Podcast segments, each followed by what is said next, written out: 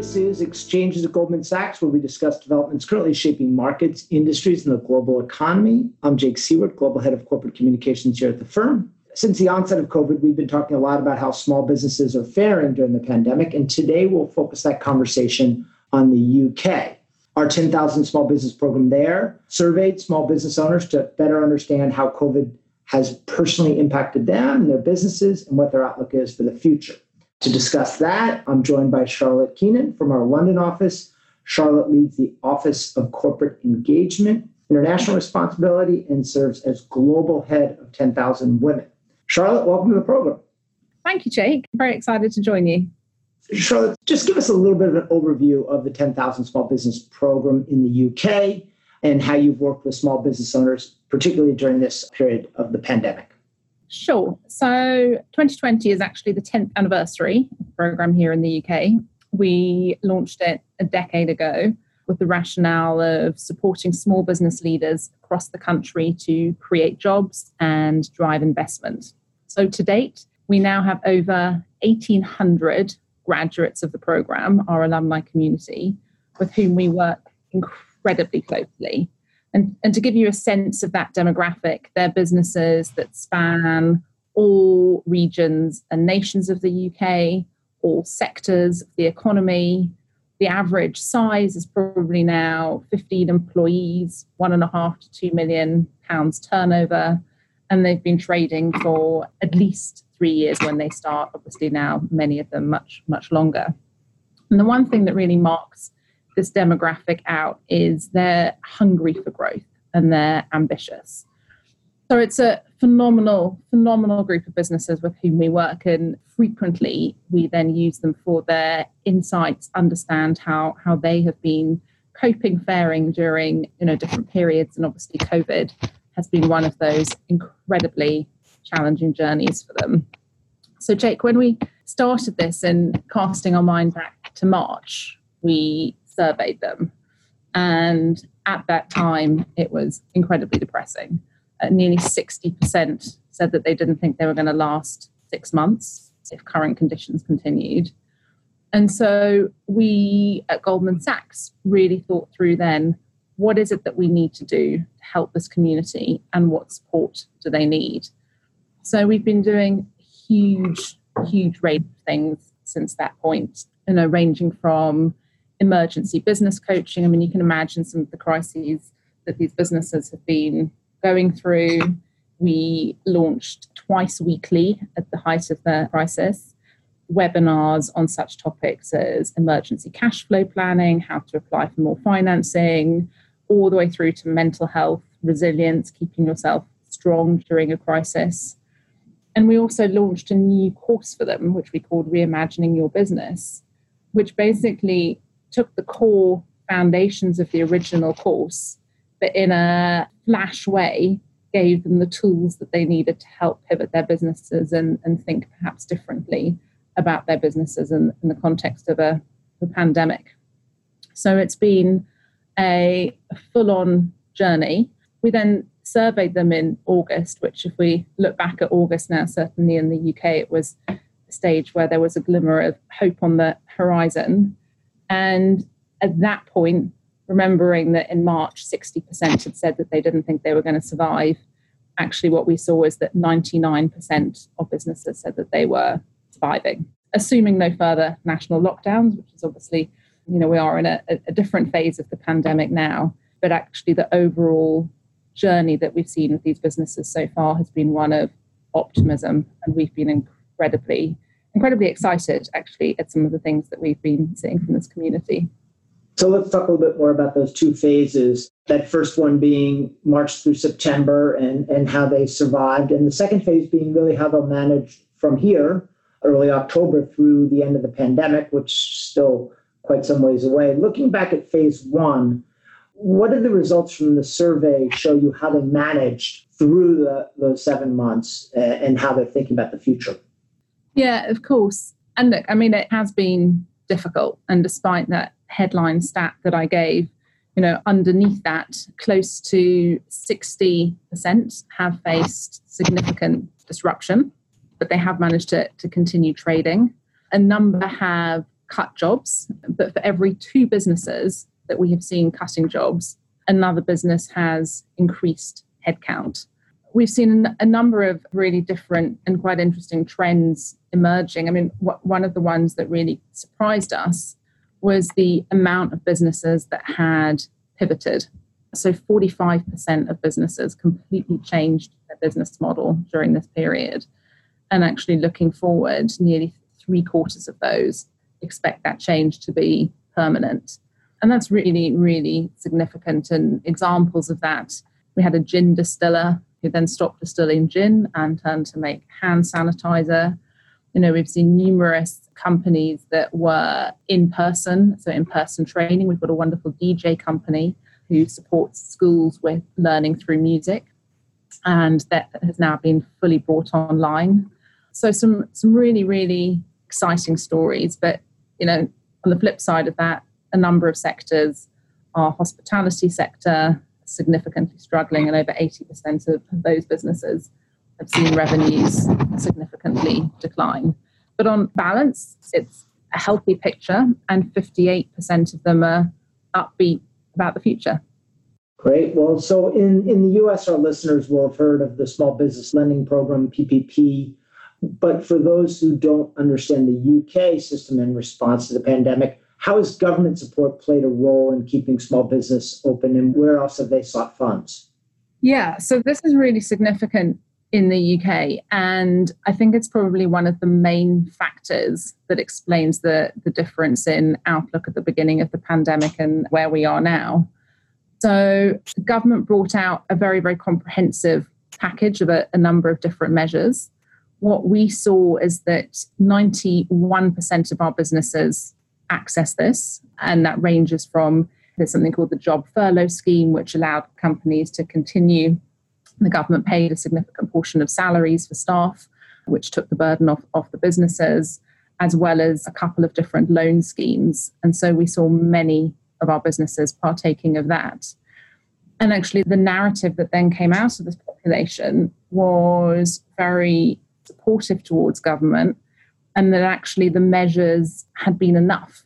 So 80% actually said that their support was enough to ensure that their company was able to survive and carry on forward. So a very positive tale, which is not something that has necessarily been borne out in the broader public narrative in the last few weeks. So you mentioned that a lot of the small businesses have really changed their business model at some level. What kind of long-term trends are you expecting may play out in terms of how small businesses operate and adapt to new environments? Yeah, so I mean, this is fascinating and it differs in across the regions of the UK. One of the dominant ones is around changing nature of, of working patterns. Most of our businesses now say that they won't necessarily be going back to the same old working style that we were in pre pandemic. Another one that's really interesting is around financing. So, actually, when we look back at the 2008 2009 crisis, most of our businesses were very, very reluctant to take on external financing. And I think that experience really scarred them. But what we've seen this time round is nearly 66% of businesses have taken on external financing. A significant number have said that the pandemic and narrative around it has changed their attitude to external financing. And coming out of it, many of the businesses are looking at taking on further investment as they look to build their businesses in this new environment. So, a lot of times people say, well, all small businesses are struggling because of COVID. That's a typical blanket statement that doesn't really capture some of the nuances. Talk a little bit more about how the pandemic has affected businesses very differently depending on their industry. Yeah, so f- fascinating. And it really is a complete patchwork quilt here. I mean, to, get, to give you an example, last week we hosted a roundtable with a number of our businesses in the tech space and the government minister for digitalization. And businesses in this space have done stunningly well. Some of them saying it's been their, their best year ever. And, and obviously the reasons being you know, behind that as people have pivoted to a, a working from home and, and running their businesses virtually that's created a huge amount of opportunity and, and demand in, in that space. one business in cybersecurity, which alas has been a, a boom industry since the world changed, you know, has seen revenues, you know, significantly, significantly up year on year. On the flip side, as I've already touched on, you know, businesses in the hospitality sector and traditional hospitality, so accommodation and food and entertainment and recreation, have been really significantly impacted. But even there, we see some exciting stories where they're pivoting. So one business who specialized in European travel, you know, is now organizing road trips around the UK and looking at opportunities for, for people to get away. So their ingenuity knows no bounds. You know, obviously the press has been very focused on how London itself has sort of been pretty quiet. But what are the differences that the survey shows about how businesses have fared differently in different regions in the UK? Yeah, so absolutely different regions have fared differently. You know, the Northeast has not done as well as you know some, some of the other regions. What's interesting when we also look at it is the priorities of businesses coming out in across the different regions. So, for instance, as we look at London and, and the Southeast, businesses there want a greater focus on digital skills, a greater focus on broader skills. But then you leave London, and actually, the cry pretty unanimously is for more support for the regions and a greater focus on regional economic growth, which is consistent with everything that we're hearing from this government on a political narrative. So, finally, on the survey, how does the outlook for the future vary by gender amongst small business owners? This is one of the areas that I personally think is probably the most depressing. And I think we're all familiar by now with the narrative that globally, you know, women and women led businesses have been disproportionately more impacted by the pandemic than male led businesses. And this is absolutely true with respect to this population. So, for instance, there's a 15% delta in terms of decline in revenue. So, 73% of our female led businesses saw a decline in, in revenue compared with only 58% of male led businesses. And then it also plays through in terms of the confidence piece. Our male led businesses are much more confident in terms of what the future brings versus female led businesses who are much, much more cautious. Alas, it, it is both a, a confidence piece, but also it is borne out in what we're seeing happening to their businesses. Okay, so let's turn to where small businesses in the UK go from here.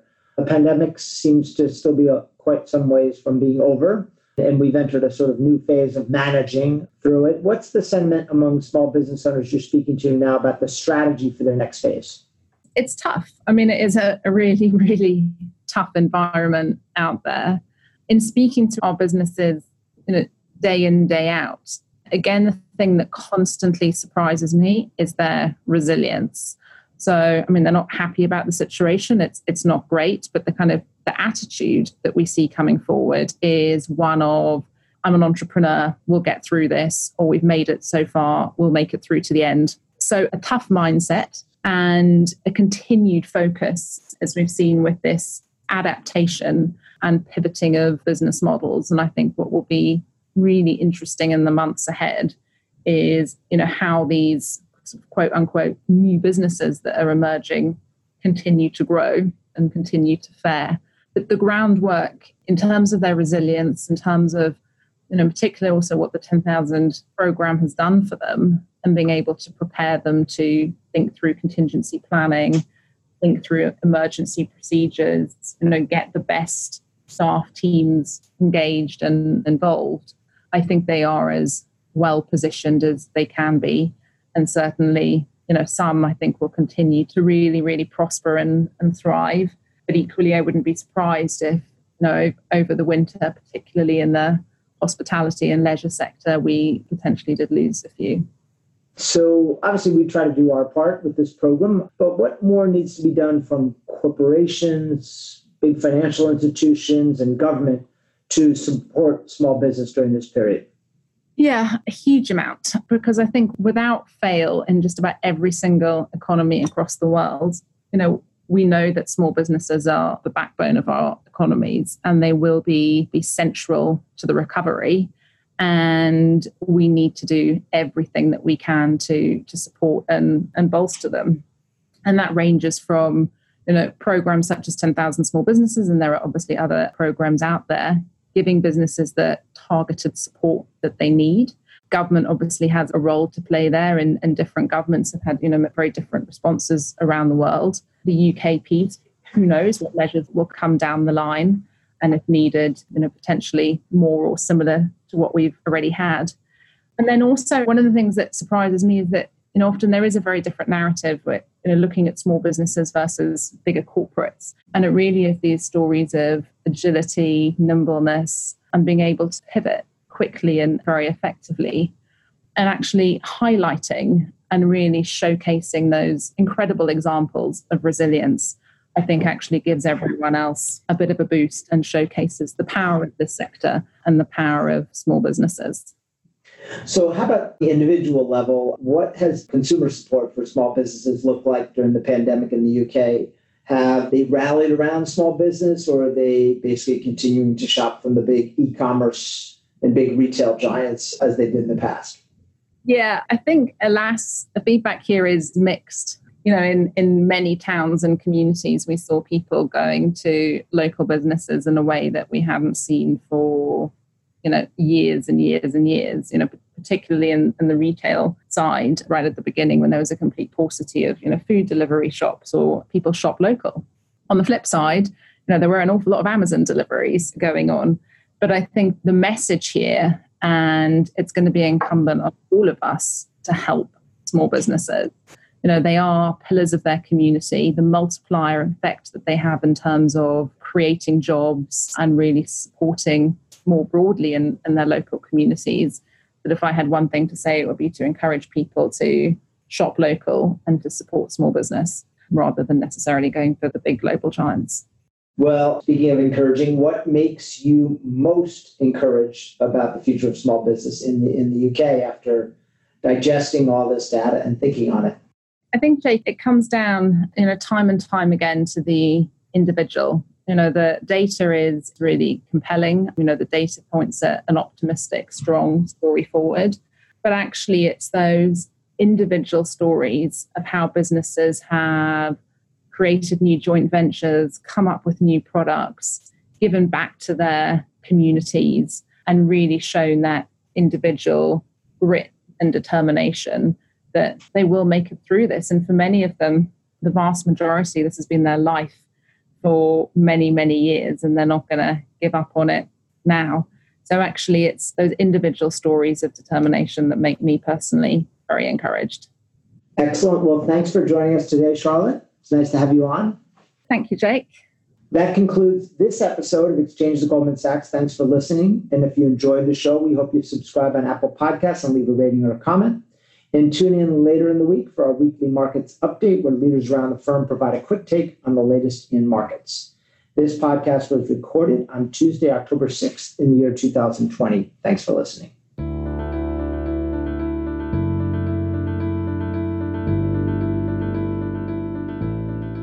All price references and market forecasts correspond to the date of this recording. This podcast should not be copied, distributed, published, or reproduced in whole or in part.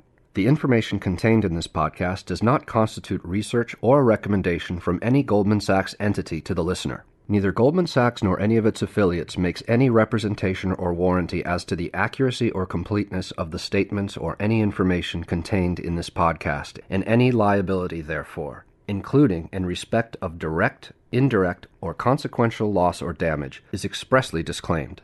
The views expressed in this podcast are not necessarily those of Goldman Sachs, and Goldman Sachs is not providing any financial, economic, legal, accounting, or tax advice or recommendations in this podcast.